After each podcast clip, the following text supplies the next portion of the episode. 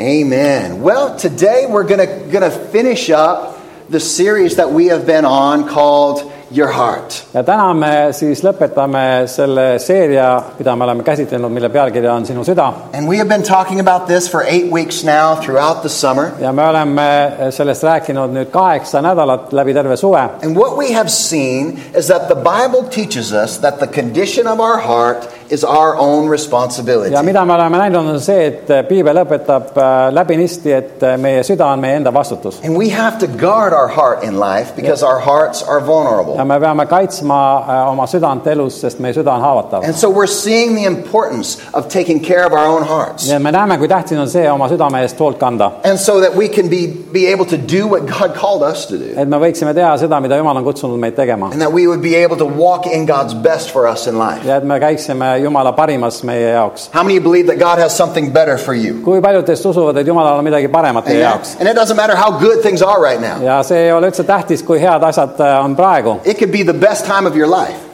praegu võib olla sinu ellu parim aeg , But I believe that God has something better for you. aga ma usun , et Jumalal on midagi veel paremat sinu jaoks . It could be the worst time of your life. ja , või siis võib olla sinu elu halvim aeg And then praegu . it's easy to believe God that He wants something better. et siis on kerge uskuda , et Jumal tahab sulle midagi paremat anda But . no matter where we're at, aga ükspuha siis , kus sa oma elus parajasti But oled . I have found as I follow God and as I watch others follow the mina , Lord, ma olen leidnud seda , et kui ma järgin äh, Jumalat ja näen teisi Jumalat järgimas , is that God continually draws us closer and closer to Him, et Jumal kogu aeg tõmbab meid endale lähemale and our lives just get better. ja meie elud muutuvad paremaks . And so we trust Him for that. nii et me usaldame teda selles . And one of the things that we have talked about throughout this series is our heart is like soil. ja üks asi , millest me läbi terve selle seeria oleme rääkinud , on see , et meie süda on nagu pinnas And whatever you allow into your heart is what is going to grow there. ja , ja seal hakkab kasvama siis kõik see , mida me oma südamesse laseme . Good things or bad things. on need siis head asjad või halvad asjad . What you put into your heart is going to be the seeds that produce fruit in your life. ja see , mis sa paned oma südamesse , sellest saab seeme , mis äh, toob esile midagi sinu elus . And we've talked about things that would protect the soil of our hearts. ja me oleme rääkinud sellest , mis kaitseb sinu südamepinnast And we've talked about things that we need to do.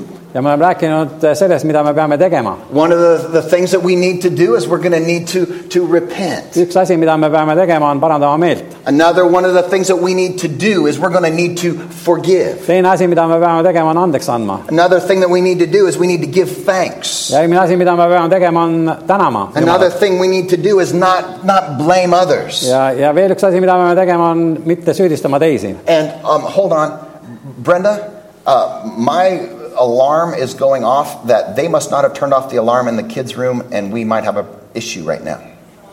It's taken care of? Okay, then I will turn that off. Okay. So, um, we, we, need to, we need to make sure that we are keeping our hearts right by doing the things we know to do. ja me peame tegema kindlaks , et me hoiame oma südame seisukorra õige , tehes neid asju , mida me teame , et me peame tegema . And then you begin to repair the condition of your ja heart. , ja selliselt me hakkame siis parandama oma südame seisukorda And, and we begin to enrich the soil of our heart. ja me hakkame rikastama oma südame pinnast . And so it's going to take work to do this. et selleks s- läheb , selleks on vaja tööd , et seda teha . It's not easy to guard your heart.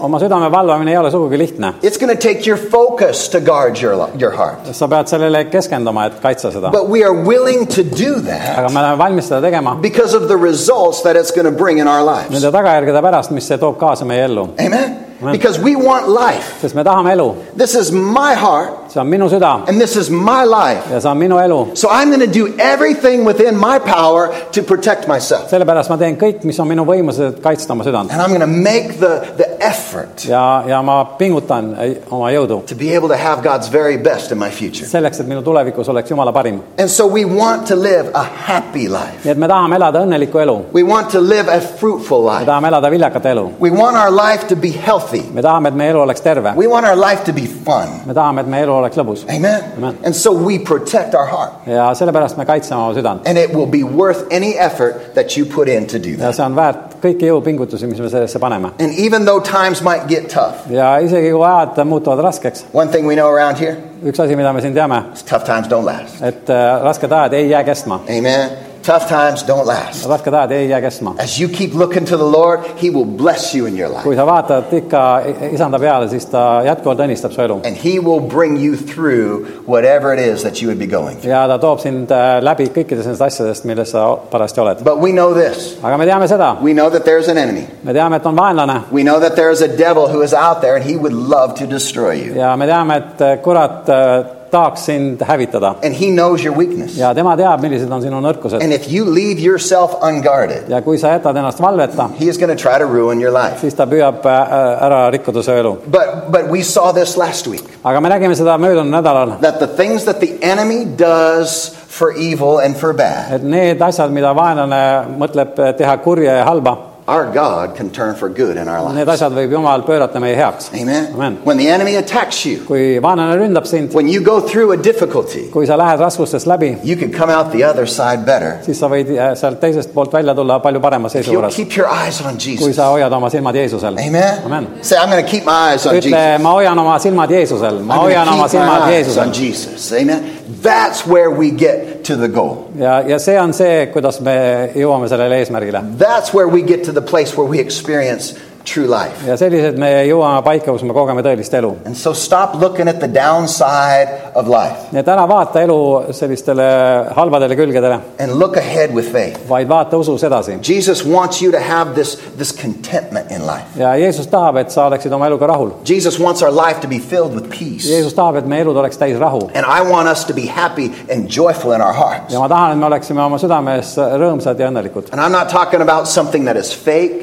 ja ma ei räägi millestki võltsist , I'm not talking about something that is religious. ma ei räägi mingist religioossest asjast I'm not talking about something that we just have to put on just to act a certain way. ja ma ei räägi millekski sellisest , et me võtame , paneme endale nii-öelda maski ette või käitume mingil äh, nõutud viisil , But I'm talking about the real thing that will come from the inside of who you are. vaid ma räägin sellest tõelisest asjast , mis lähtub meie tõelisest olemusest . And so we need to value the Word of God. ja me peame hindama Jumala sõna And we need to apply the Word of God to our ja lives. peame rakendama Jumala sõna oma ellu . And we see here in Proverbs chapter 4, verse 23, ja me näeme , näeme siin õpetussõnade neli kakskümmend kolm , Proverbs 4 23.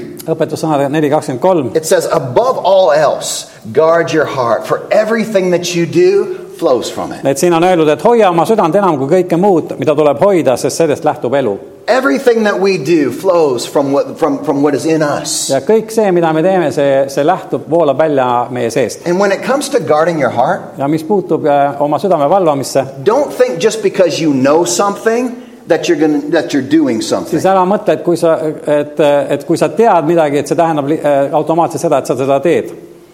Amen. See ei ole nii. Just because you know it see , et sa midagi tead , doesn't mean you're doing it. ei tähenda , et sa seda ka teed . How many of you know what is right and what is wrong? kui paljud teist teavad , mis on äh, õige , mis on vale ? I mean, in most areas we probably know what is right and what is wrong. ja enamik valdkondades me teame , mis on õige , mis on vale . But it doesn't mean we always do right. aga see ei tähenda , et me alati teeme seda , mis on õige . And so just because we know it doesn't mean that we're doing it. nii et see , et me lihtsalt teame midagi , ei tähenda , et me seda teeme . And so it's not just hearing what God says. nii et äh, oluline ei ole mitte ainult see , et me kuuleme seda , mida Jumal ütleb , It's not just learning what God et says. me ainult õpime seda , mida Jumal ütleb . It's not just remembering what God et says. me peame meeles seda , mida Jumal ütleb . And it's not just believing what God says. ja , ja et me lihtsalt usume seda , mida Jumal ütleb . Those things are all important. Need asjad on kõik tähtsad , But when it makes a difference in your life, aga see , mis toob sinu ellu muutuse , is when you begin to do what God on says. see , kui sa hakkad tegema seda , mida Jumal ütleb . And we have got to become doers of the word and be faithful in that. ja meist peavad saama sõnategijad ja me peame olema selles ustavad . And we need to apply what the word of God says to our life. ja me peame rakendama seda , mida Jumala sõna ütleb And oma ellu . then that's when we're going to be blessed. Then that's when we're going to walk in the promises of God. ja siis me oleme õnnistatud , siis me käime Jumala tõotustes . And so we have promises nii et meil on tõotused , that if we guard our heart, et kui me valvame oma südant , life will flow from within our heart. siis elu voolab välja meie südames . If we guard our heart, life can be better in our kui me future. valvame oma südant , siis meie elu võib tulevikus olla parem And life is, is what we want to flow. ja meie , meie soov on see , see , et see elu voolaks . And I don't want my life to, to, to stay where it is now. ja ma ei taha , et minu elu jääks eh, seisma sinna paika , kus see praegu on . I I want my life to be what it could be and what it should be. ja ma tahan , et mu elu oleks selline , nagu ta olla võiks ja nagu ta olema peaks . I want my life to be what God has called it to be. ja ma tahan , et minu elu oleks selline , millisena Jumal on eh, mind kutsunud . And so for us to get there, nii et selleks , et me sinna jõuaksime , it's going to take some work, it's going to take some effort, selleks on vaja jõudu pingutada , selleks on vaja tööd teha and it's going to take some steps of faith ja , ja on vaja astuda ususamme , where we get out there and we feel like we're walking on water. kus me astume välja ja meil on selline tunne , et me käime vee peal And then we watch God come through and be faithful. ja siis me nä- näeme , kuidas Jumal tuleb meile appi ja on ustav . And I, I guarantee if we will continue to look to Him, ja ma , ja ma luban teile , et kui me jätkuvalt vaatame tema peale , we will tema poole , s- watch Him be faithful siis to us. , siis me näeme , kuidas ta on ustav meiega . And so our hearts are very nii important. et meie südamed on väga tähtsad , Our hearts are very important. meie südamed on väga tähtsad , Because what is in you, sest see , mis on sinu sees , what you have inside of you, see , mis on sinus , will determine the condition of your heart. määrab ära sinu südame seisukorra .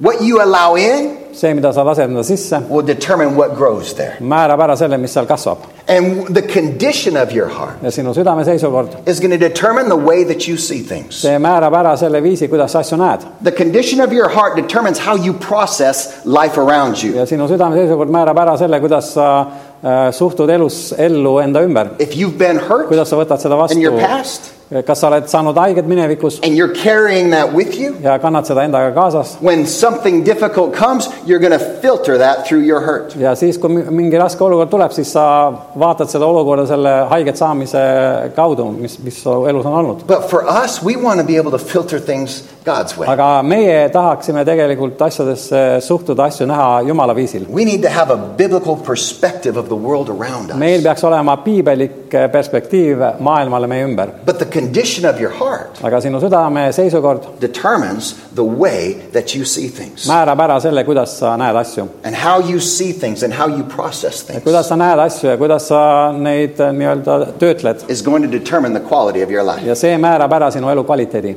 Amen. And I want us to live a, a, a happy, healthy life. aga mina tahan , et me elaksime äh, õnnelikku elu , And so we've got to make sure that our heart is taken care of. sellepärast me peame olema , hoolitsema selle eest , et meie , meie süda , südamega , süda oleks heas seisukorras . And so the heart is the central part of who you are. nii et süda on see keskne osa sellest , kes sa oled It's, it's the, the, the place where all the, the impulses of life come from. the ja see Bible on tells paik äh, us. , kus lähtuvad kõik elu impulsid And, and, and uh, your, your heart is the place that you collect and you store stuff throughout your whole life. ja sinu süda on see paik , kuhu sa kogud te- läbi terve elu asju , It's all the things that you see, kõik need asjad , mida sa näed , all the things that you feel, kõik , mida sa tunned , all the things that, that you experience in life, kõik need asjad , mida sa koged elus , all the things that you have imagined. kõik asjad , mida sa ette kujutad , Those things get put down into your heart. need , need kõik asjad ladustatakse sinu südamesse Those are the things that become part of who we are. ja need saavad osaks sellest , kes me oleme And your heart and your head then begin to work together for you in life. ja siis su süda ja su pea hakkavad tegema elus koostööd And, and your heart contains your deepest feelings. ja sinu süda sisaldab sinu kõige sügavamaid tundeid But then your head and your mind processes the world around you. ja siis sinu mõistus on see , mis äh, nagu äh, töötleb seda maailma sinu ümber . It takes the information and it filters it to the way that would be best for ta you. võtab see informatsiooni ja töötleb selle sellisel viisil , mis on sinu jaoks parem . And so our our heart, though, it, it's where the deep things are. minu , meie süda on siis see , kus on need kõige sügavamad asjad , The things that might not make sense to your mind, asjad , mis ei pruugi üldse mõistuse jaoks loogilised olla , but they're still a part of who you are in your heart. aga need on ometi osa sellest , kes sa oled sinu südames . This is why we can smell something sellepärast me võime äh, nii-öelda tunda midagi , mingit lõhna nii-öelda and it brings back memories and emotions, ja see toob tagasi mälestused ja emotsioonid . right? You could walk past a barbecue and you go right back to when you were 17 years old on the beach somewhere. ja sa võid kõndida kuskilt äh, barbekus mööda ja , ja sulle tuleb äkki meelde see , kuidas seitsmeteistaastaselt sa olid kusagil rannas Or you could hear something või sa kuuled midagi näiteks and it takes you right back to an emotion you felt 17 years ago, ja see viib sind äh, o- otsekohe tagasi nende emotsioonide juurde , mida sa tundsid seitseteist aastat tagasi , 30 years ago. kolmkümmend aastat tagasi . You hear a song. sa kuuled mingit laulu , How many of you haven't have, have been that way before where you've heard a song you haven't heard since you were a teenager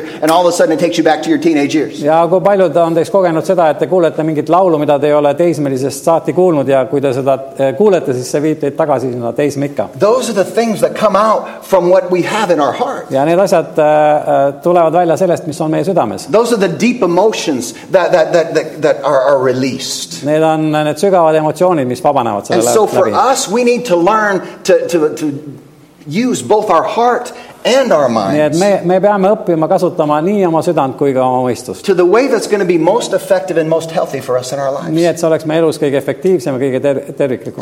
And this is what I've been trying to help you with as we have gone throughout this series. ja , ja selles ma olen püüdnud teid aidata selle seeria läbi . And we need to be careful what we allow into our heart. ja me peame olema ettevaatlikud selles , mida me laseme oma südamesse We . need to be careful what we, we allow to stay in our mind. ja me peame olema ettevaatlikud ka selles , mida , millel me laseme oma südames püsida . You have to guard who you are. sa pead valvama seda , kes sa oled . Why? miks ?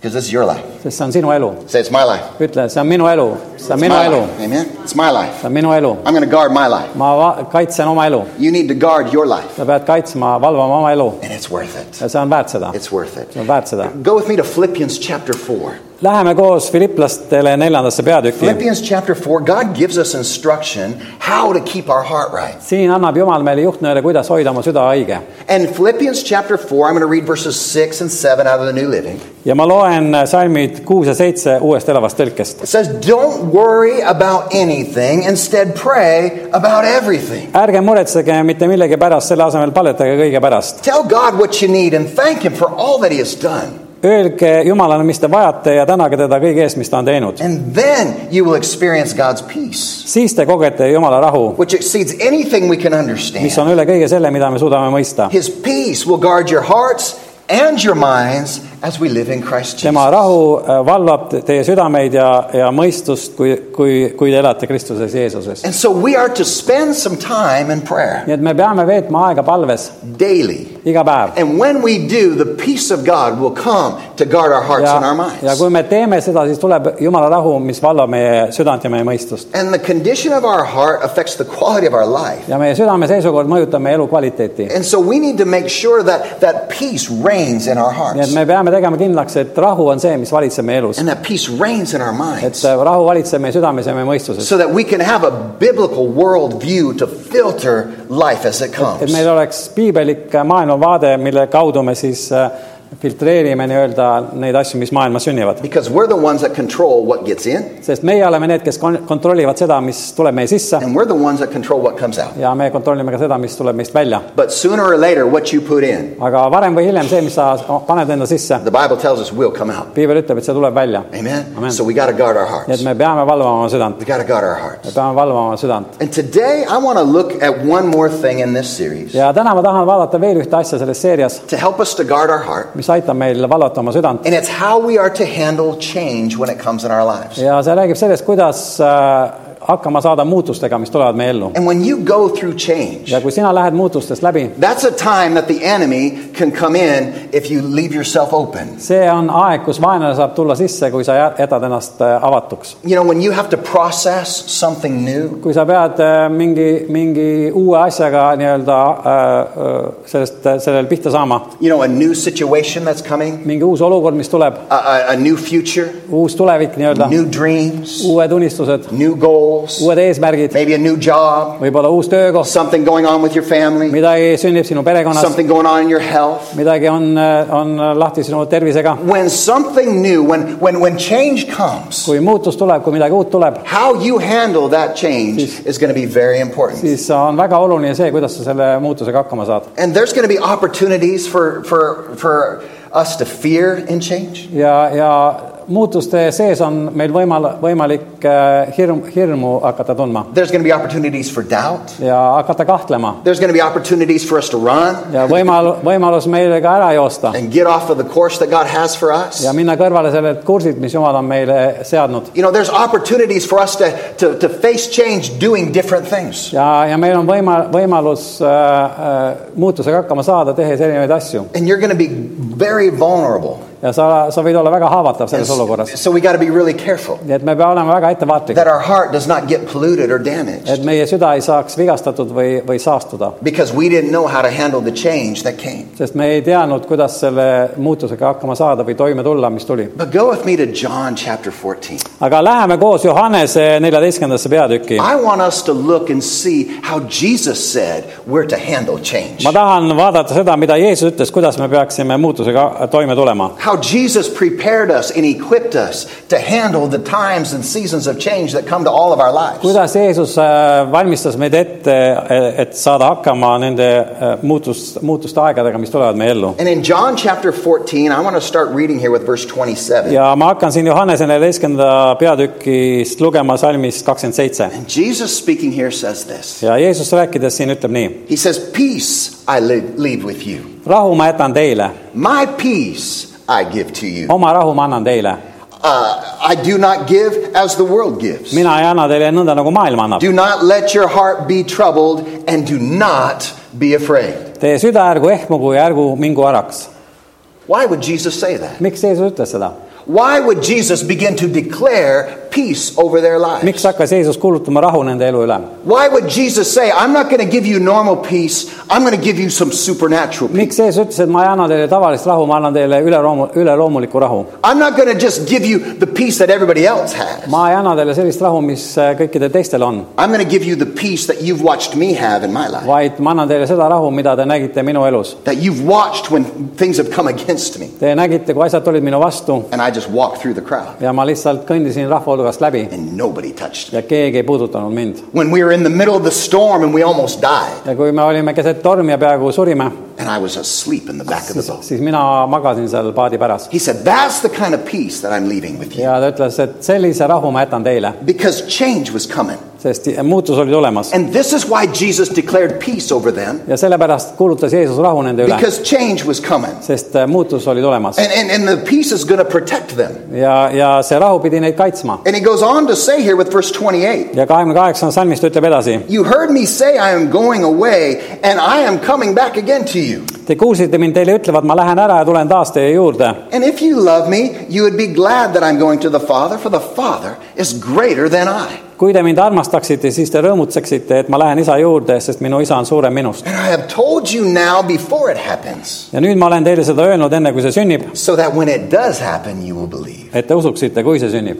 And so here we see the reason why he gave them peace. nii et siin me näeme seda põhjust , miks ta andis neile rahu . That supernatural peace that's going to guard their hearts and minds. selle , seda üleloomulikku rahu , mis pidi valvama nende südant ja mõistust . Because in our heart, you, you need God's, God's love. sest me vajame oma südamesse Jumala armastust . How many know love is important? kui paljud teist teavad , et armastus on tähtis In your heart, you need to have some confidence. ja sa vajad oma südames kindlust . How many know confidence is kui important? paljud teist teavad , et kindlus on tähtis In your heart, you need to have some contentment about life. ja sa vajad oma elus , oma südamesse rahulolu eluga And that's important. ja see on vajalik . We need to have joy. meil peab olema rõõm , Joy is important. rõõm on tähtis , But what is really important to put in our heart? aga mis on väga veelgi olulisem panna oma südamesse , I think the most important ingredient that you can have in your heart ma usun , et see on kõige tähtsam osis , mis võib olla sinu elus , is peace. on rahu , Peace. rahu , Because peace is what is going to guard your heart. sest rahu on see , mis vallab sinu südant Peace will guard those other good things that we put in. ja rahu vallab ne- kõiki neid äh, muid häid asju , mis me paneme oma südamesse And that is, when we have peace, we're able to process life correctly. ja kui meil on rahu , siis me suudame õigesti äh, eluga hakkama saada . How many have tried to make a decision before under stress? kui paljud teist on püüdnud võtta vastu otsuseid äh, stressi Right? olukorras I ? know I have. mina olen teinud seda And it's in those times that we usually make the wrong decision. ja , ja neil aegadel tavaliselt me võtame vastu valed otsused . Have you ever said something like, I knew I shouldn't have done that? kas sa oled ko- varem öelnud , et ma teadsin , et ma ei oleks pidanud seda tegema ? I think we all go through that. ma arvan , et me kõik teeme seda , Because we made a, des- a decision under stress and we weren't really thinking clearly. sest me võtame vastu mingi otsuse stressis ja me ei mõtle selgelt And that's when we make decisions that aren't, aren't right for our our life. ja siis me võtame vastu otsuseid , mis ei ole meie elu jaoks õiged . But here we see that peace is going to help us to process life. aga siin me näeme , et rahu on see , mis meil , mis aitab meil eluga toime tulla . And this is what Jesus is saying. ja , ja see on see , mida Jeesus ütleb . This is not the world kind of peace. see ei ole mitte maailma rahu . And since the world did not give you this peace, ta ütles , et ma, sest maailm ei ole teile seda rahu andnud the world will not be able to take this peace ja , away. ja sellepärast maailm ei saa ka seda teilt ära võtta . Amen. amen .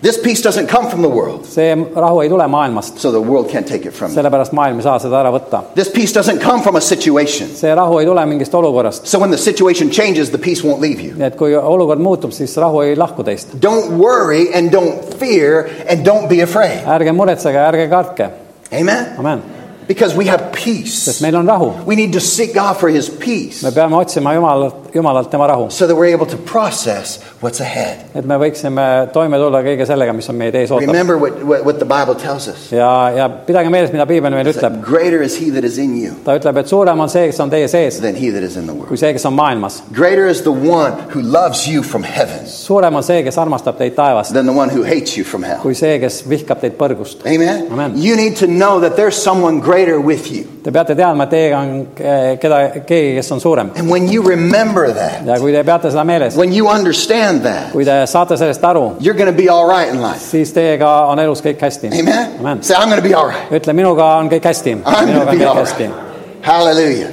Because we have a God who is with sest us. meil on Jumal , kes on meiega And he comes with us by his peace. ja ta tuleb eh, eh, meie juurde oma rahu läbi . The Bible talks so much about peace that it surrounds us like a shield. ja piibel räägib väga palju rahust , sellest , et see ümbritseb meid nagu kilp , It can go before us. et see võib minna meie ees Peace is so vital for us. ja rahu on nii oluline meie jaoks . And when you have peace, it doesn't matter what you're going through. ja kui sul on rahu , siis ei ole oluline , millest sa läbi lähed , You will be able to guard your heart. siis sa oled võimeline kaitsma oma südant . And so peace is something that you have available to you at all times. nii et rahu on midagi sellist , mis on sulle igal ajal kättesaadav . As a child of God, it's always there for you ja jumala if you will seek it. jumala lapsena on see alati kättesaadav , kui sa seda otsid . And your new season can, can uh, you know, your new season of change can, can come to your life ja quickly. , ja mingi muutuste aeg võib t- kiiresti tulla su ellu And then your life can be full of fear and doubt. ja siis su elu võib olla täis hirmu ja kahtlusi . Or in your season of change, even though it comes quickly, või siis sinu muutuste ajal , mis , kuigi see tuleb kiiresti , it could be full of faith and expectation. võib see olla täis usku ja ootust . Amen. amen . So when change comes, et kui muutus tuleb , you've got a choice. siis sul on valik , Are you going to be afraid and doubt? kas sa kardad ja oled täis kahtlusi , What are we going to do now? mida me nüüd tegema hakkame , How are we going to handle this? kuidas me sellega hakkama saame ? Oh man, this is the worst thing that could have ever happened. oi , see on kõige hullem asi , mis iganes võis juhtuda . Or are you going to just turn to God? või , või siis teine võimalus , sa pöördud Jumala poole Be , full of faith, oled täis usku , expecting God to come through for you ootad , et Jumal tuleb äh, sulle appi , because He loves you. sest ta armastab sind , He cares enough for you ta hoolib sinust piisavalt , that He will take you from where you are et ta võta , viib sind sellest paigast , kus sa oled , to where He wants you to be. sinna , kus ta tahab , et sa oleksid . Do you believe Him for that? kas sa usud seda I temalt ? trust Him for that. ma usaldan seda äh, temalt , I trust Him for that. ma usaldan teda And sellest , so, so uh, faith, faith comes nii et usk tuleb by where we put our focus. äh, se- selle läbi , kuhu me oma fookuse paneme . When you focus on God's word, kui sa äh, keskendud Jumala sõnale , faith is going to come. siis tuleb usk . But you know what? aga tead , mis ? Fear also comes by where we put our focus. hirm tuleb ka selle läbi , millele me keskendume . What do you focus on? millele sa keskendud ? Where is your focus? kus on sinu fookus ? What are you looking at? millele sa vaatad , 'Cause That's going to determine what's in your heart. see määrab ära selle , mis on sinu südames . Are you looking and, and thinking about the worst case scenarios? kas sa mõtled välja igasuguseid kõige halvemaid äh, äh, stsenaariume , variante , You know, you, you see something on the news, näed midagi uudistes you know, and, and we immediately think, okay, coronavirus, it's coming back again. Virant M now, whatever they want to call it. I ja, don't even ja kohe mõtleme , et jaa , koroonaviirus tuleb jälle tagasi , mingi uus äh, variant sellest . Yeah. And, and so then we immediately think, I'm going to lose my job. We're not going to pay our bills. siis me kohe mõtleme , et ma jään oma tööst ilma , ma ei saa enam oma arvete I maksmisega can't go to hakkama , restaurants ei anymore. saa käia enam restoranis And so we just start focusing on everything negative. ja hakkame keskenduma kõigele negatiivsele Or või we can focus on the positive. me võime keskenduda positiivsele My God brought me through this. et mu jumal on toonud mind sellest läbi , He got me through 20 2020. siis ta , ta tõi mind aastat kaks tuhat He's kakskümmend läbi almost got me through 21. ja tõi peaaegu läbi aastat kaks tuhat kakskümmend üks ka He'll . be with me in 22. küll ta on minuga ka aastal kaks tuhat kakskümmend kaks . Amen. We can either focus on the negative or we can focus on what we believe God can do. et me võime kas siis eh, keskenduda negatiivsele või , või , või sellele , mida Jumal võib meie jaoks teha . And again, this is our choice. ja taas , see on meie valik And the way that you focus is going to determine the condition of your heart. ja see , kuidas sa , millele sa keskendud , see määrab ära sinu südame seisukorra . And so we need to renew our mind with God's word. et me peame uuendama oma mõistuse Jumala sõnaga . We need to think about the promises of God no matter what the situations are around me us. peame mõtlema Jumala tõotustele , ükspuha siis , milline on olukord meie ümber . I'm telling myself the promises of God in the good times ja mina mõtlen Jumala tõotustele eh, headel aeg- aegadel , so that I can stay strong and keep looking to Him. et ma võiksin püsida tugevana ja , ja ikka vaadata tema poole . And I remind myself of the promises in the hard times ja ma tuletan endale meelde Jumala tõotusi ka eh, rasketel aegadel , for the same reason. samal So eesmärgil , I samal can keep põhjusel , looking to Him, et ma võiksin jätkuvalt tema poole trusting vaadata that He is going to bring me through to the other side. ja usaldada teda , et ta viib mind sellest olukorrast läbi teisele poole . But how many know it's easy to look back and, and to, to think that, that yeah, I could, I, I could see that God makes a way? ja , ja kui paljud teist teavad , et kerge on vaadata tagasi ja öelda jaa , et eh, ma näen , et Jumal eh, valmistas mulle tee . You know, we look back at our own life sometimes and we think, oh, I shouldn't have been afraid of that. That was easy. ja , ja me vaatame mõnikord oma elus tagasi ja mõtleme , et oi , et seda asja ma oleks pidanud äh, , äh, ma ei oleks pidanud seda asja kartma , et see oli kerge . That, that was really easy. see oli kerge , mingi kerge asi . Today, I've got real problems. aga täna on mul tõelised probleemid . Two years ago, that wasn't a problem. ta , kaks aastat tagasi ei olnud see I came through probleem . that. That was easy. ma tulin sellest läbi , see oli kerge . Now we've got a problem. aga nüüd on mul tõeline probleem . Right? So it's easy to look back and we can see where God is. nii et kerge on vaadata tagasi ja näha , kus on Jumal . And it's really easy to look back in somebody else's life. Isn't ja , ja veel kergem on vaadata ke- seda kellegi teise elus it? . When we look back, even in the Bible, isegi piiblis we see the Israelites standing at the Red Sea. me näeme , kuidas juudid seisid seal Punase mere ees And we're reading this story how the Egyptian army is coming to kill them ja me loeme seda lugu , kuidas Egiptuse armee tuli , et neid tappa and to take them back into captivity. või viia neid tagasi orjusesse And we see the Red Sea in front of them. ja me näeme punast merd nende ees And we're thinking to ourselves, man, if I was there, ja ma mõt- , ja me mõtleme , et kui mina oleksin olnud seal I'd , be standing right next to Moses. siis ma oleksin kohe seisnud Moosese kõrval . He's saying, come on, Mo, raise that stick. We're going through. et Mo , tõsta oma keppen , me läheme läbi sellest I would have merest . been right there in faith. ma oleksin usus olnud seal tema kõrval . We would have crossed the Red Sea. I would have been the first one on the other me side. oleksime läinud äh, läbi Punase mere ja ma oleks olnud üks esimesi nendest . Stop. peatu , Be real. ole , ole tõeline , Because no, you wouldn't. sest sa ei oleks seda teinud . You'd never seen that before. sa ei ole kunagi seda varem näinud , You'd never done that sa before. ei ole seda kunagi varem teinud . And when you have never done something before, when you've never seen ja something kui sa ei before, ole midagi varem teinud , ei ole midagi varem näinud , how many of you know you don't know how to respond? siis sa tegelikult ei tea , kuidas reageerida , kuidas sa reageeriksid . And for most people, ja enamik inimeste jaoks , they want to stand back and watch somebody else do it. enamik inimesi seisaks äh, seal kuskil tagaplaanil ja vaataks , kuidas teised teevad . And if you would have been there with Moses, ja kui sina oleksid olnud seal Moosesega , you would have been like everybody else saying, well, what you going to do, bro? siis sa oleksid olnud nii nagu kõik teised ja küsinud , et noh , mida sa nüüd teed . Now we're stuck. me oleme nüüd siia kinni jäänud , You brought us this far, now what? sa tõid meid nii kaugele ja mis nüüd saab ? You would have been like everybody else. sa oleksid olnud nii nagu kõik teised . But when we look back and read the story, aga kui me vaatame tagasi , loeme seda lugu and we know that God brought them through, ja me teame , et Jumal tõi nad sealt äh, välja we say, God always makes a way. ja siis me ütleme , et Jumal alati valmistab tee . I probably preached that over the years. ja ma olen arvatavasti seda ka aastate jooksul Just like the ütlustanud , children of Israel, God always makes a way. et Jumal , Jumala rahvale teeb Jumal alati tee And He does. ja ta teeb seda And He will. ja ta teeb ka tulevikus But how many know when you're standing there at the edge of the Red Sea, it's aga not easy? aga kui paljud teist teavad , et kui te , kui te seisate seal äh, Punase mere kaldal , siis ei ole sugugi see lihtne , It's not easy. ei ole lihtne , It takes faith selleks on vaja usku to , look ahead et vaadata edasi , and ettepoole believe that God is going to make a way in the middle of your change. ja uskuda , et äh, Jumal valmistab tee keset sinu muutusi And this is why how we deal with change is so important. ja sellepärast on nii tähtis , kuidas me muutustega hakkama saame , Because it will affect the condition of our hearts. sest see mõjutab meie südame olukorda , It will affect the condition of our hearts. see mõjutab meie südame se- seisukorda . In a time of change, muutuste ajal what you focus on will move you forward. see , millele sa keskendud , see eh, viib sind edasi . What you focus on will determine what gets in you. see , millele sa keskendud , määrab ära selle , mis tuleb sinu sisse . And so, in a time of change, nii et muutuste ajal I hope you'll be looking to Jesus. ma loodan , et sa vaatad Jeesusele In a time of change in your life, you look to Him to guide your way. ja et sa vaatad muutuste ajal tema poole , et tema juhiks sinu teed . And, and uh, sometimes the, the three greatest words of faith mõnikord on kolm kõige suuremat äh, ususõna in a time of change muutuste ajal is I don't know. äh, need , et ma ei tea , I don't know. ma ei tea . It's not, you know, God gives the victory. Need ei ole mitte see , et need , et Jumal annab võidu , God knows all. Jumal teab kõike . Jesus is my life. Jeesus on mu elu . Those are great statements. Need on äh, sellised suurepärased äh, ütelused And listen, we better have those kind of things coming out of our mouth. ja , ja parem meile , kui meie suust tulevad välja sellised asjad . But what I have found out in my life, aga mida mina olen leidnud oma elus , the times where I'm having to stand with the strongest faith that I've got, et aeg , mil ma olen äh, pidanud seisma kõige tugevamas usus , are the times when my answer is, Once a- I don't know. on aeg , kus ma olen pidanud ütlema , et ma ei tea . What you going to do now? mida sa nüüd teed ? I don't know. ma ei tea . Well, what's going to happen now? mis nüüd see sünni , sündima hakkab ? I don't know. ma ei tea . Well, where are you going to go from here? kuhu sa siit edasi lähed ? I don't know. ma ei tea . And sometimes you don't know. ja mõnikord sa tõesti ei tea .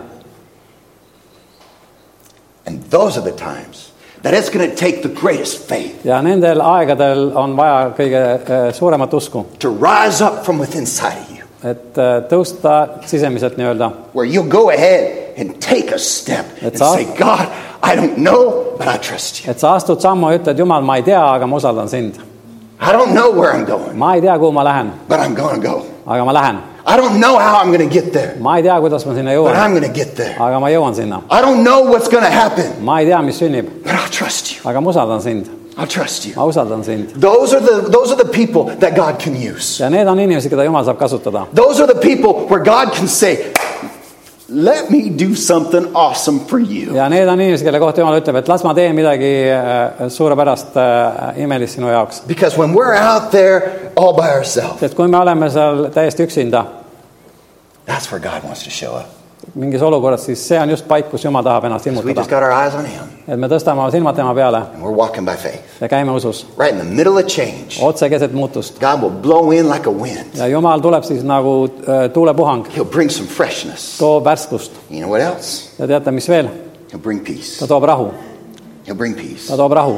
You need peace to get through the situations of life that seem too big. sa vajad rahu , et minna läbi elu olukordadest , mis tunduvad liiga suured . Because each and every one of us are going to face things in life that seem too much for us. sest me kõik äh, läheme läbi olukordades oma elus , mis tunduvad meile liiga suured . And that's when we need peace. ja see on just see pa- aeg , kui me , mil me vajame rahu . In the times where your answer is, I don't know, ja , ja , ja kui sina ütled , et sa ei tea but you still get up out of bed in the morning and with your eyes on Jesus, aga tõused ikka endiselt hommikul voodist äh, üles ja hoiad oma silmad Jeesusel you're . willing to keep moving forward into the calling that He has on your life. sa oled valmis äh, liikuma edasi selle kutse poole , mis Jumalal on sinu elus You're willing to trust Him that there's more that He has for you than what you can see at this moment. ja sa oled valmis usa- usaldama teda , et , et et tal on rohkem äh, sinu jaoks , kui sa praegu näed . That you're believing that there is a way when there seems to be no way. et sa usud , et on olemas tee , kuigi tundub , et mingit teed ei ole , That's faith. siis see on usk . Amen. I don't know ma ei tea , is not a, not a statement of doubt. see ei ole väide , mille taga on kahtlused , Sometimes kahtlused . I don't know can be a great statement of faith. ja mõnikord võib seesama väide , ma ei tea , olla äh, suure usu väljendus when it comes from a place of my trust is in God alone. ja , ja kui see tuleb paigas , kus minu usaldus on ainult Jumala peal And even though I don't know here, ja kuigi ma ei tea mõistuslikult , I trust Him here. ma usaldan teda oma südames , I believe it in here. ma usun teda oma südames And I will see the goodness of the Lord in the land of the living. ja ma näen siis Jumala headust elavate maal And that's God's promise. That's God's promise. ja see on Jumala tõotus . And so you need to know that God is going to show up in every area of your life, ja sa pead teadma , et Jumal ilmutab ennast igas sinu eluvaldkonnas , even when you don't know, isegi kui sa ei tea , if you'll just keep your focus on kui Jesus. sa ainult hoiad oma fookuse Jeesusel , That beautiful name, sellel imelisel ilusal the nimel , name above every name nimel , mis on üle kõigi nimede , Jesus. Jeesusel , Jesus. Jeesusel . Say it, say ütle Jesus. Jeesus , Jeesus , Say it again. ütle veel kord , Jeesus , Jeesus In the middle of your change, who are you going to call to? ja , ja keda sa hüüad appi keset oma muutust , Jesus. Jeesus. Jesus. Jeesus . He is your answer in change. tema on sinu vastus muutustele , He is your answer to bring peace to your situation. tema on vastus äh, selleks , et tuua sinu olukorda rahu , And so we follow him. nii et me järgneme talle And the times that we don't know can be the times of the greatest faith. ja need ajad , kus me ei tea äh, lahendusi , vastuseid , võib olla meie kõige suurem usuaeg And we've got great things waiting ahead of us. ja meid ootavad ees suured asjad Church, I believe our greatest praise is still ahead. ja kogus , ma usun , et meie suurim kiitus on veel ees , Amen. amen . The, the, the, we're going to give God glory in our future so much more than we've ever given it in our me past. anname Jumalale palju rohkem au tulevikus , kui me oleme seda si- siiani teinud . We're going to continue to stand for who He is and tell the world. me seisame selle eest , kes ta on ja räägime seda maailmale , Amen. amen . And we can do that because we trust Him. ja me võime teha seda sellepärast , et me usaldame teda We trust him. . me usaldame teda And . so when change comes, et kui muutus tuleb , it is very important where you put your focus. siis on väga tähtis , kuhu sa paned oma fookuse , kuhu sa keskendud And you will need to push forward ja sa pead edasi liikuma , so that you can make et progress. sa võiksid edeneda . And so you've got to have your focus in the right place. nii et su ke- eh, tähelepanu peab olema õiges paigas And, and the, the only way we're going to be able to keep pushing, ja ainus viis , kuidas me saame edasi liikuda , well, we need two things. me vajame kahte asja . We need God's grace. me vajame Jumala armu Amen. That's a whole nother, another series.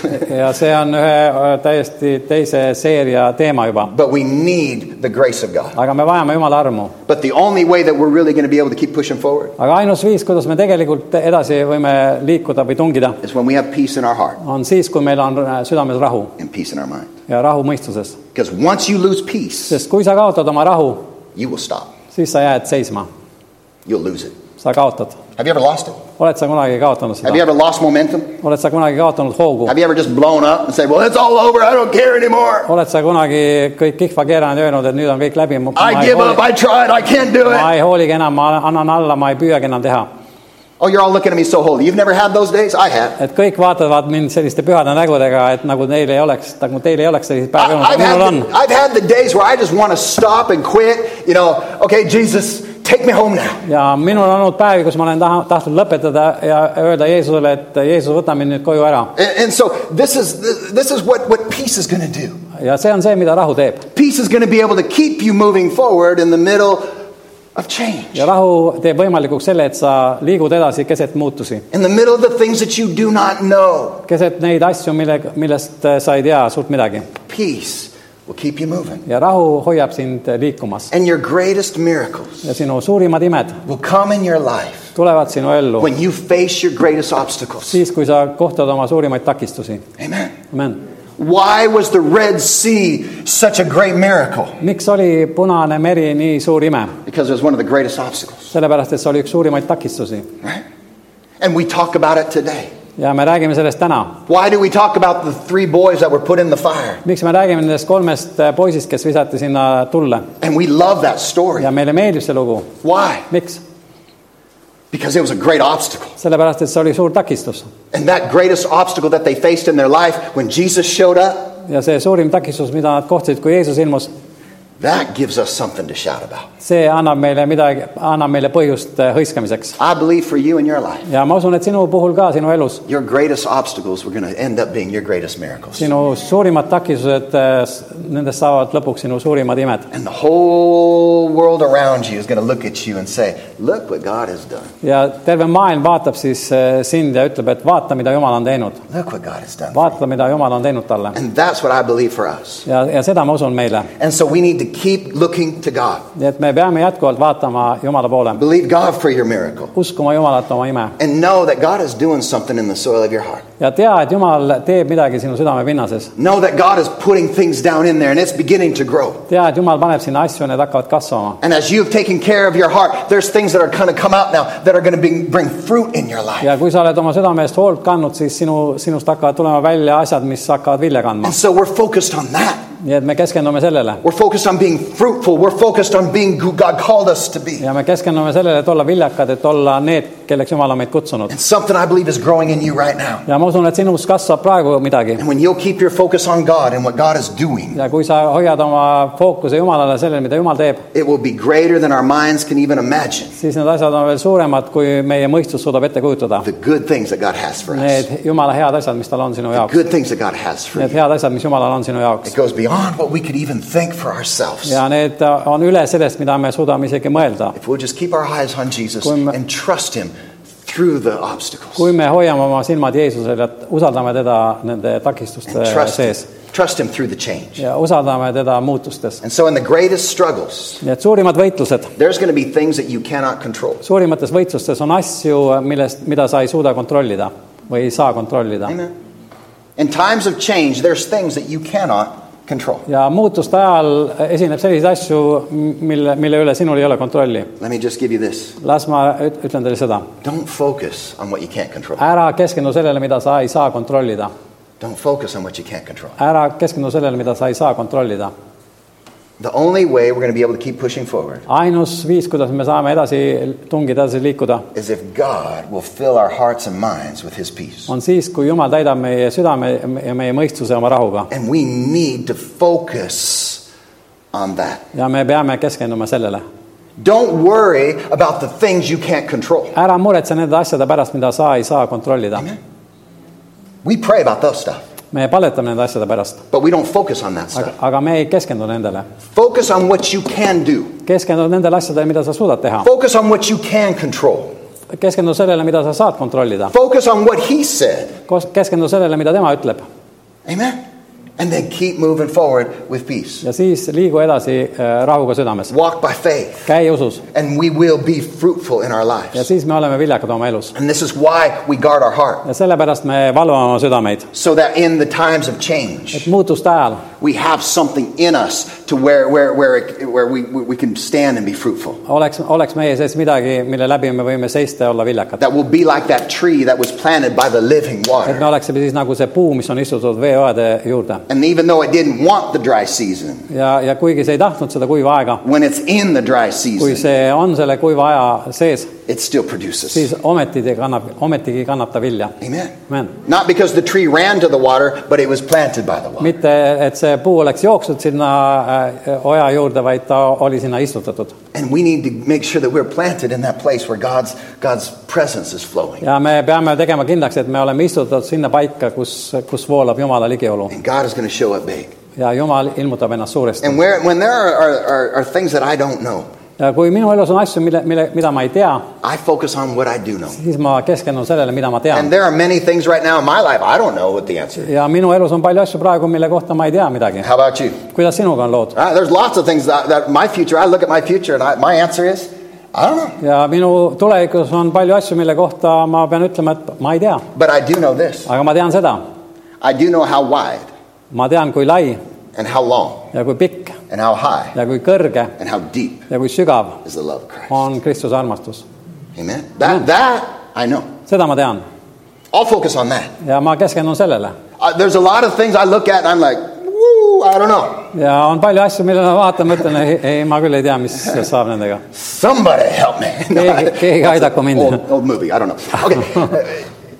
we, we need to make sure we get to a place ja me peame tegema kindlaks , et me jõuame paika , where we're focusing on what we do know kus me keskendume sellele , mida me teame . because of who He is and His track record in our life, et me teame seda , kes ta on ja , ja mi- mida ta on teinud meie elus varem . the, the things that He has done for generations, asju , mida ta on teinud läbi põlvkondade . the God that He has been for thousands of years. see Jumal , kes ta on olnud tuhandeid aastaid , He will continue to be for me. ta on jätkuvalt seda minu jaoks . That's what I want to trust in. ja , ja see on see , mille , mida ma tahan usaldada The . God who says, I do not change. Jumal , kes ütleb , et mina ei muutu That is the God we want to put our faith in. ja , ja see , seda , sellist Jumalat , Jumalat me tahame uskuda And His love, ja tema and His armastust grace, ja tema armu and His favor, ja tema and His soosingut blessings. ja tema õnnistusi . That is what we focus on. ja need on asjad , millele me keskendume , Because those are the things that are going to be more than enough to bring you through whatever life brings. sest need asjad on rohkem kui küll selleks , et tuua sind läbi ükspuha siis millest elus . And so I don't know many things. ja ma ei tea paljusid asju And, and change is never easy. ja muutus ei ole mitte kunagi kerge ,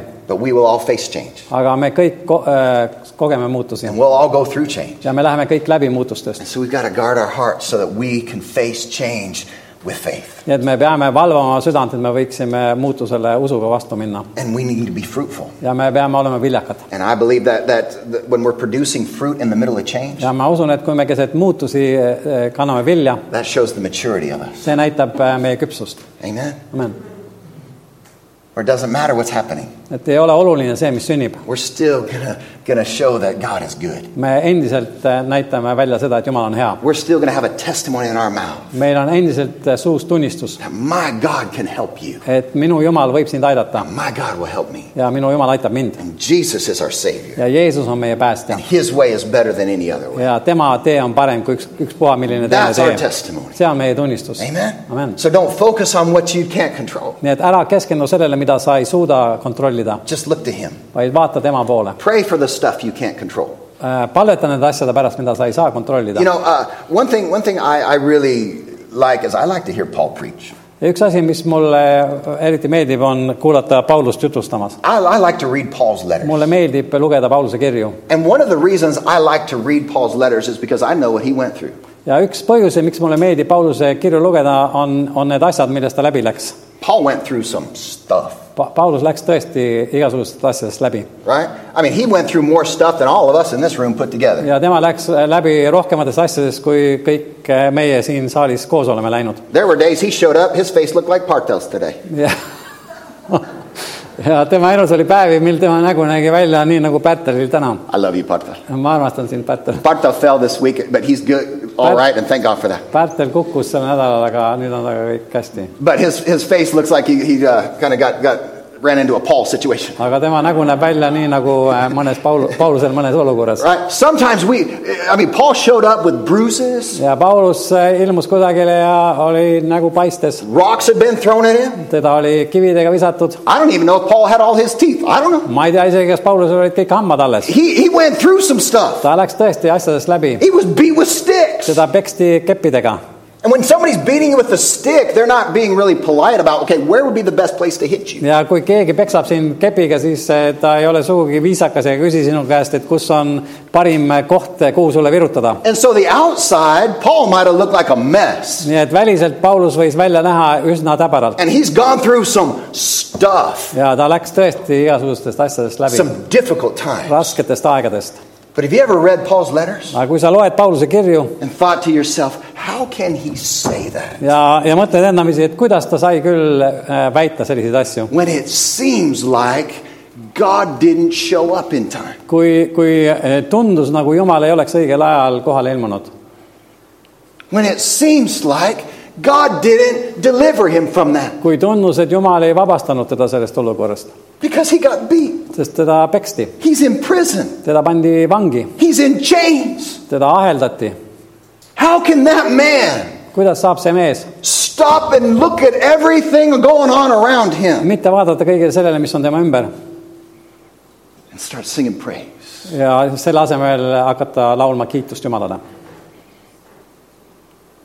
Oh, I love to hear Paul preach. mulle meeldib äh, kuulata Paulust jutustamas Paul's whole life was torment and change. ja , ja terve Pauluse elu oli selline äh, , There was always something going on. alati oli midagi sündimas , kogu aeg igasugused muutused ja , ja asjad . And, and you know, I don't know what you're going through, ja mina ei tea seda , millest sina läbi lähed , but I want you to know that God knows what you're going aga ma tahan , et sa teaksid , et Jumal teab , millest sa läbi lähed through. And you're not the only one that's ever gone through something difficult. ja sina ei ole ainus , kes oleks äh, kunagi raskustest läbi läinud . You're not the only one who's ever gone through change. sa ei ole ainus , kes läheb muutustest läbi God is going to show up for you, just like He showed up for so many other people. ja Jumal äh, tuleb sulle appi , nii nagu ta on tulnud appi äh, arvutul hulgal inimestele And this is what I know: ja seda ma tean , is that right in the middle of change, peace can come to guard your heart et and your keset eh, mind. , keset äh, raskusi , keset muutusi võib tulla Jumala rahu äh, kaitsma ja valvama sinu südant . And in the times that you don't know what to do, ja aegadel , mil sa ei tea , mida teha , God's going to show up with peace. tuleb Jumal , toob oma rahu . Amen.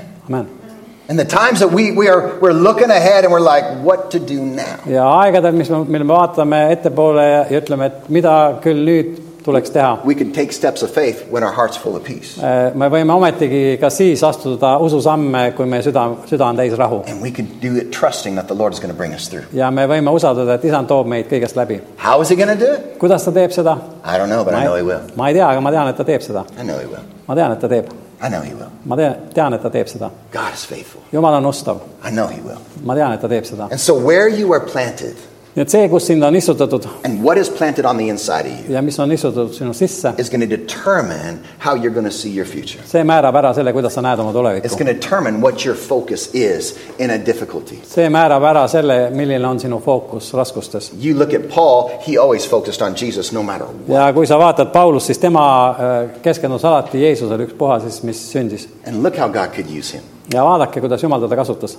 What do you focus on no matter what? millele sina keskendud , üks , ükspuha siis milles ? What is your focus no matter what comes in life? milline on sinu fookus , ükspuha siis , mis sind elus tabab ? I hope you keep your focus on Jesus. ma loodan , et sa hoiad oma fookuse Jeesusel . I hope you'll keep your confidence in him ma o- loodan , et sa hoiad oma kindluse temal and let his peace come and guard your hearts and your minds. ja lased tema rahul tulla ja , ja valvata oma südant ja mõistust . And so we pray for the stuff that we can't control nii et me palvetame nende asjade eest , mida me ei saa eh, kontrollida and we focus on the things that we can. ja me keskendume nendele asjadele , mida me saame kontrollida Put our eyes on, on what we can look to ja me tõstame oma silmad eh, eh, tema peale , instead of looking at the things that we don't know. selle asemel , et vaadata neid asju , mille kohta me ei tea vastust . And the peace of God will come and guard your hearts ja and your minds. ja siis Jumala rahu tuleb ja valvab meie südameid ja mõistust . And really, one of the only things that you are in control of in your life is your focus. ja , ja tegelikult ü- üks väheseid asju , mille üle sul elus on kontroll , on sinu fookus . You can control your own focus. sa võid kontrollida äh, seda , millele sa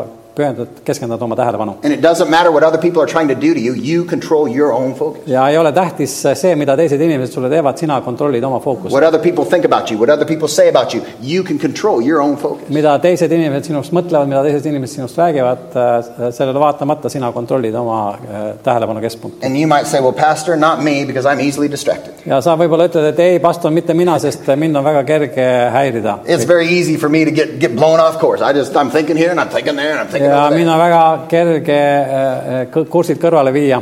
You know what? You can change that. aga tea , et sa võid seda muuta , You can change that about you. sa võid seda muuta endas . You can become more focused on Jesus. sa võid äh, rohkem hakata keskenduma Jeesusele And you could, uh, you could ask the Holy Spirit to come and help you. ja paluda , et püha vaim tuleks ja aitaks sind Trust Him to help you. ja usalda teda , et ta aitab sind . The Holy Spirit is here to help you. püha vaim on siin selleks , et aidata And He'll help you to keep your eyes on Jesus in the difficulties. ja ta aitab sul hoida silmi Jeesusel raskustes And, and He will come and He will help to protect your heart. ja ta tuleb ja aitab sul kaitsta oma südant . Jesus is the source of all that you need in change. Jeesus on kõige selle allikas , mida sa vajad muutuses . When you're going through change, Jesus is the one who has all that you need. kui sa lähed läbi muutuste , siis Jeesus , Jeesusel on kõik see , mida sa vajad . And it is the Holy Spirit who is going to come and help you through that season. ja püha vaim tuleb ja aitab sind sellel ajal .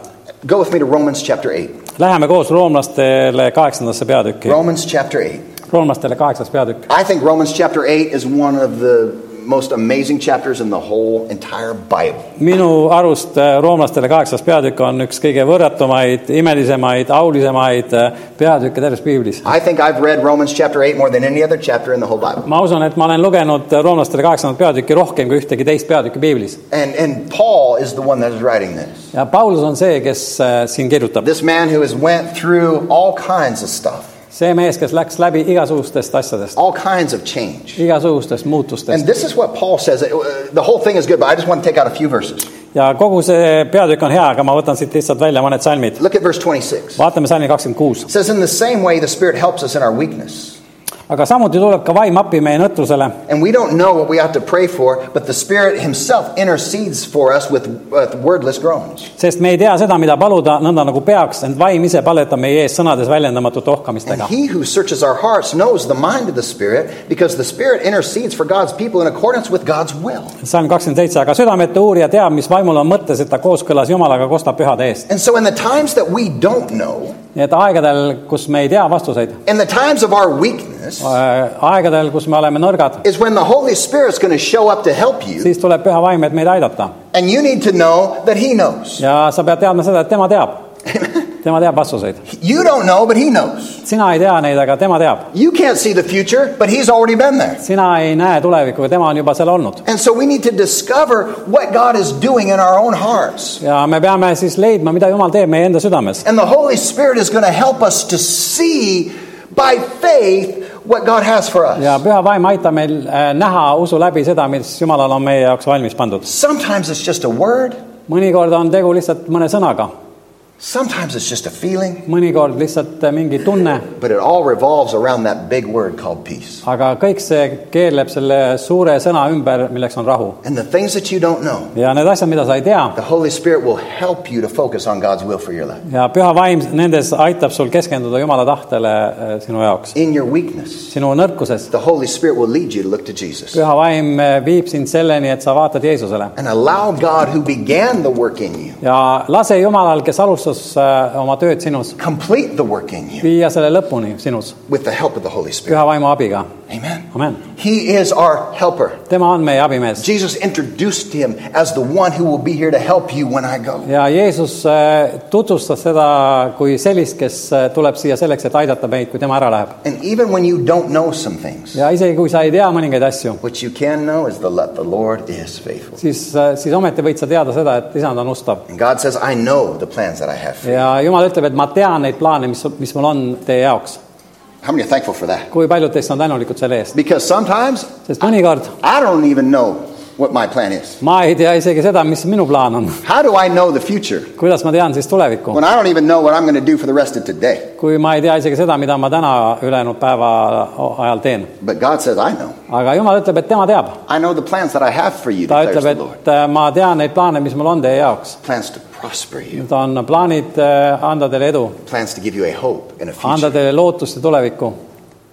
That's what God plans for you. ja see on see , mis Jumal äh, kavandab meie jaoks . And He has the details. ja temal on ka teada need üksikasjad And He'll give you the details by the help of the Holy Spirit. ja ta annab sulle püha vaimu äh, abil ka need üksikasjad teada . And when you don't know, ja kui sa ei tea , then, then, then uh, in the soil of your heart siis sinu südamepinnases is going to grow up some things called hope and faith, kasvavad üles sellised asjad nagu lootus ja usk , where you have hope for the future. kus sul on lootus tuleviku jaoks And you have faith that He's the same yesterday, today, and ja sul forever. on usk sellesse , et , et Jumal on seesama eile , täna ja igavesti . And in the times that we're walking in faith, ja a- nendel aegadel , kui me käime usus , that's when, when we're going to be rooted in, in the, the, the promises of God. siis me , siis me juurdume Jumala tõotustesse . That's why it's so important for us to continually be hearing God's word sellepärast on meie jaoks nii tähtis , et me pidevalt kuuleksime Jumala sõna , so that the promises are fresh within us. et need tõotused oleksid meie sees värsked . And as we keep reading here in Romans 8, this is, this is one of my favorite verses in the entire Bible. ja , ja kui me loeme nüüd edasi Rooma kirja kaheksandas peatükis , need on minu lemmiksalmid terves piiblis , This is my favorite chapter. see on minu lemmikpeatükk , This is my favorite verse. see on minu lemmiksalm . It says, And we know that in all things God works for the good of those who love him and who have been called according to his purpose. see on siis äh, salm kakskümmend kaheksa , aga me teame , et neile , kes Jumalat armastavad , kõik ühtlase heaks tuleb neile , kes tema kavatsuse järgi on kutsutud .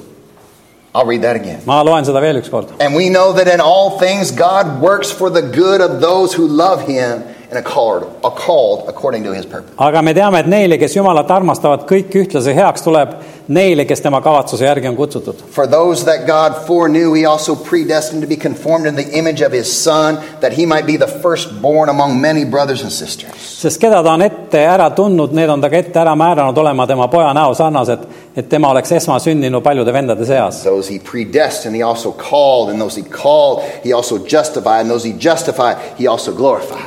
aga keda ta on ette ära määranud , need on ta ka kutsunud ja keda ta on kutsunud , need on ta ka õigeks teinud , ent keda ta on õigeks teinud , neid on ta ka austanud . And so I'm trusting the Lord that we as a church are going to continue to thrive nii et ma usaldan Jumalat , me jätkuvalt äh, oleme kogudusena edukad , because all things work together for the good of those who love Him. sest kõik asjad tulevad kasuks neile , kes armastavad teda And this whole church is about loving Jesus. ja kogu see kogudus armastab Jeesust . Amen. We're going to get through whatever it is et me läheme läbi kõikidest asjadest , ükspuha , because mis we're need siis planted on by that living water. sest me oleme istutatud sinna elava vee juurde And I just declare, let that living water flow to us. ja , ja ma kuulutan , et las see elav vesi voolab meieni . Amen. From the throne of God Jumala- through His church to you. jumala au järje , järjelt läbi koguduse sinuni . And we believe that everything always works out for us. ja ma usun , et kõik äh, tuleb äh, lõppude lõpuks meile kasuks . Amen. Why? miks ? because I love God sest ma armastan Jumalat and I'm, co- I'm called according to His purpose. ja ma olen kutsutud äh, tema eesmärke mööda . So I can boldly say sellepärast ma võin julgesti that öelda , everything always works out for me. et kõik äh, äh,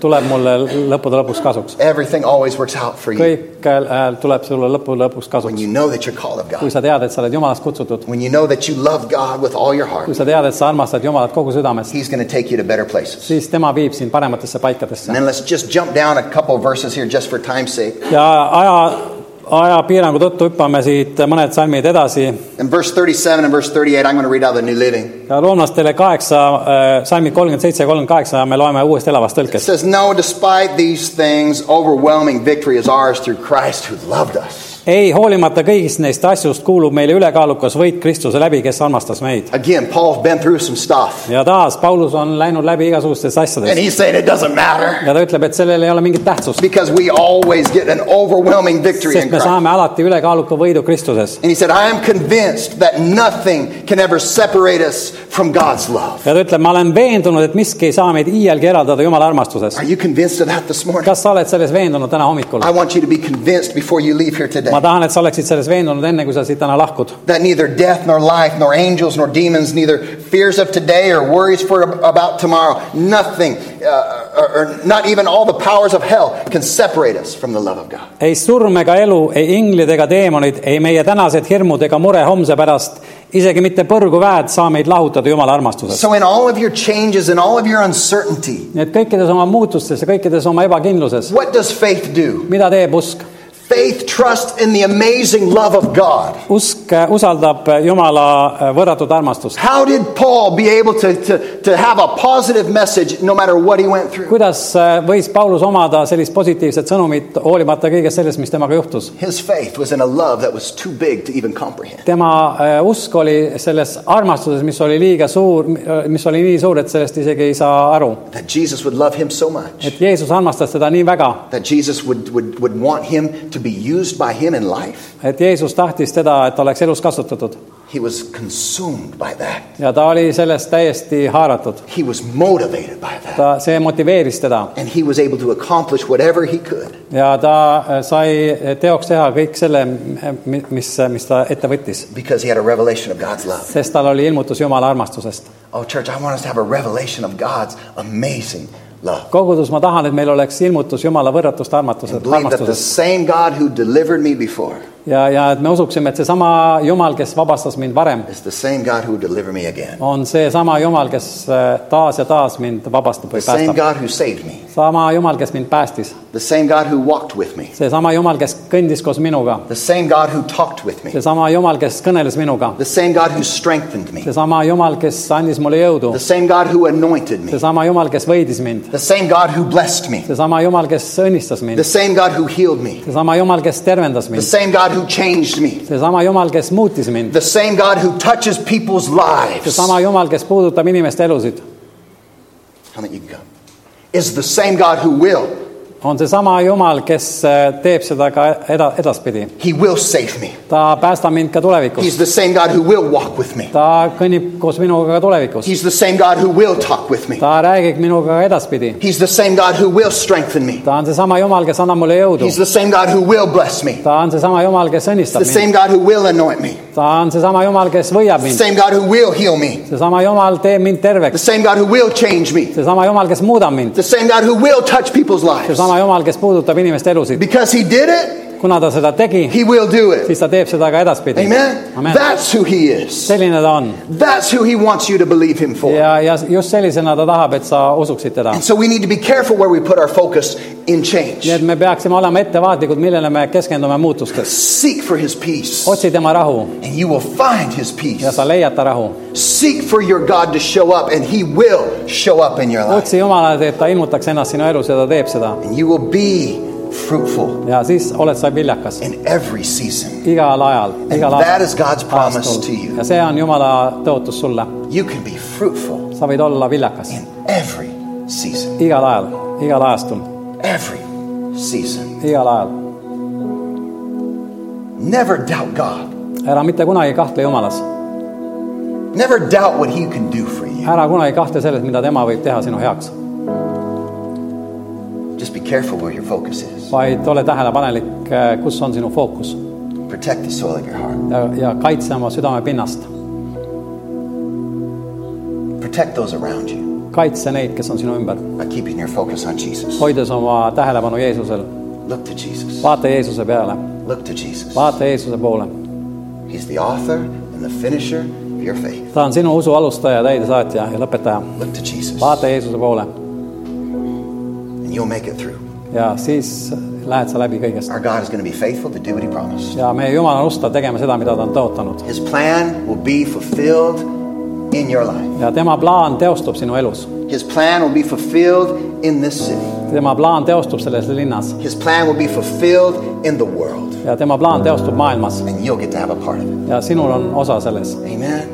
Trust Him for it. usalda teda selles Look to Him for that every day. ja , ja otsi teda tema käest seda iga päev , Protect your heart kaitse oma südant and watch God be faithful to you. ja , ja vaata , kuidas Jumal on ustav sinu vastu . He's the same yesterday, ta on seesama eile , today, täna and He will be the same forever. ja ta on seesama igavesti , If you trust Him, kui sa usaldad teda . trust Him. Usaldad teda. Amen. Would you stand with me? olge head ja tõuske Hallelujah. Worship team, you can come. ja ülistustiim , te võite tulla . And did you get anything out of this series? kas te olete sellest seljast midagi kasulikku Amen. saanud This is going to help you. ja see aitab teid , This is going to help you. see aitab teid . Hallelujah. Glory to God. au Jumalale , Thank you, Father, for your church. aitäh , isa sulle sinu koguduse eest . I thank you, Father, for what you're doing in this place. ma tänan sind selle eest , mida sa teed selles paigas . I thank you for what you're doing in the hearts of each and every one who's here. ma tänan , et mida sa teed igaühe südames , kes on siin täna You are good. ja sa oled hea , You are faithful. sa oled ustav And we look to you. ja me vaatame sinu poole . Jesus, we focus on you. me keskendume sinule , Jeesus , We trust you for our futures. ja me usaldame oma tulevikku sinu kätte We trust you for the, the, the peace in the storm. ja me usaldame sind äh, rahu suhtes keset tormi I thank you, Lord, that peace flows to your people right now. ja ma tänan , Jesus, isand , et rahu voolab praegu sinu rahvani . you are so good. sa oled nii hea , You are more than enough. sa oled rohkem kui küll , More than enough. rohkem kui piisab .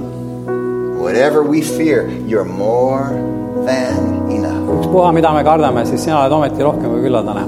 Whatever we don't know, ükspuha , mida me ei tea , you are more than enough. sa oled rohkem kui küllaltane We trust you. ja me usaldame sind , We trust you, Lord. me usaldame sind , isand . And I thank you that we can walk in victory ja ma tänan , et me võime käia võidus , because the same God who did is the same God who will. sest sam- , sest seesama Jumal , kes tegi kord , on seesama Jumal , kes teeb ka edaspidi . We love you. me armastame sind , We love you. me armastame sind . I want to read one last group of, of scriptures to you this ma morning. tahan lugeda veel viimase kirjakoha teile täna , It says, And if you declare with your mouth that Jesus is Lord, sest kui sa oma suuga tunnistad , et Jeesus on isand and if you believe in your heart that God raised him from the dead, ja oma südames usud , et Jumal on tema surnuist üles äratanud you , will be saved. siis sa saad päästetud , For it is with the heart that you believe and are justified, sest südamega usutakse õigsuseks , and it is with the mouth that you confess and are saved. ent suuga tunnistatakse päästmiseks . And so, here, this is what we believe, church. nii et see on see , mida me usume kogudus We believe that it's a heart connection that God is looking for. ja me usume seda , et , et sellist südameühendust otsib Jumal So I want you to make sure that you guard your heart every day. Of your, ja , life. ja sellepärast ma tahan , et sa teeksid kindlaks , et sa iga päev kaitsed ja valvad oma südant . your heart has the ability to do everything we've talked about in this ja series. sinu südamel on võime teha kõiki neid asju , millest me oleme selle seeria jooksul rääkinud . You have the ability to serve, you have the ability to give, sul on äh, võime teenida , võime anda , you have the ability to love. sul on võime armastada You have the ability to do whatever it is that God has said. ja sul on võime teha kõike seda , mida Jumal on öelnud . And we're going to talk more about these things as, as time comes. ja , ja aja jooksul me räägime rohkem nendest asjadest , But I want you to keep your heart right. aga ma tahan , et sa hoiaksid oma südame õige , That no matter what, et ükspuha mis , that you keep looking to Him. et sa ikka ja jälle vaatad tema poole And it's with our mouth that we believe, or that we confess what we believe in our heart. ja oma suuga me tunnistame seda , mida me oma südames usume . Believe it. usu , Believe it. usu , Believe it. usu And I believe you could leave here today knowing you have a wonderful relationship with Jesus Christ. ja , ja ma usun , et sa lahkud siin täna teadmisega , et sul on üks imeline suhe Jeesusega No, there's nothing that can stop you. ja et ei ole mitte midagi , mis saab sind peatada . Amen. Amen. Your future will be okay. sinu tulevik saab olema hea It'll be better in the days to come ja see saab olema parem eelolevatel päevadel , because we trust Him. kui me usaldame teda , We trust Him. me usaldame teda , Trust Him. me Hallelujah. usaldame teda . Hallelujah. Father, I thank you so much isa , ma tänan sind väga for each and every life. iga elu eest , Lord Jesus, that you have called, keda sina , isand Jeesus , oled kutsunud , that you have saved, keda sa oled päästnud , that you have done a work in us sa oled teinud oma töö meie sees , so that we can do a work for you. et meie võiksime töötada sinu heaks Thank you for your love. ja aitäh sulle sinu armastuse eest , Thank you for your goodness. aitäh sulle sinu headuse eest , Thank you for your faithfulness. aitäh sulle sinu ustavuse eest , Thank you for what you're doing in this place. aitäh sulle selle eest , mida sa teed selles paigas And we give you glory. ja me anname sinule au In Jesus' name. Jeesuse nimel . Hallelujah. Amen. Amen. Amen. amen.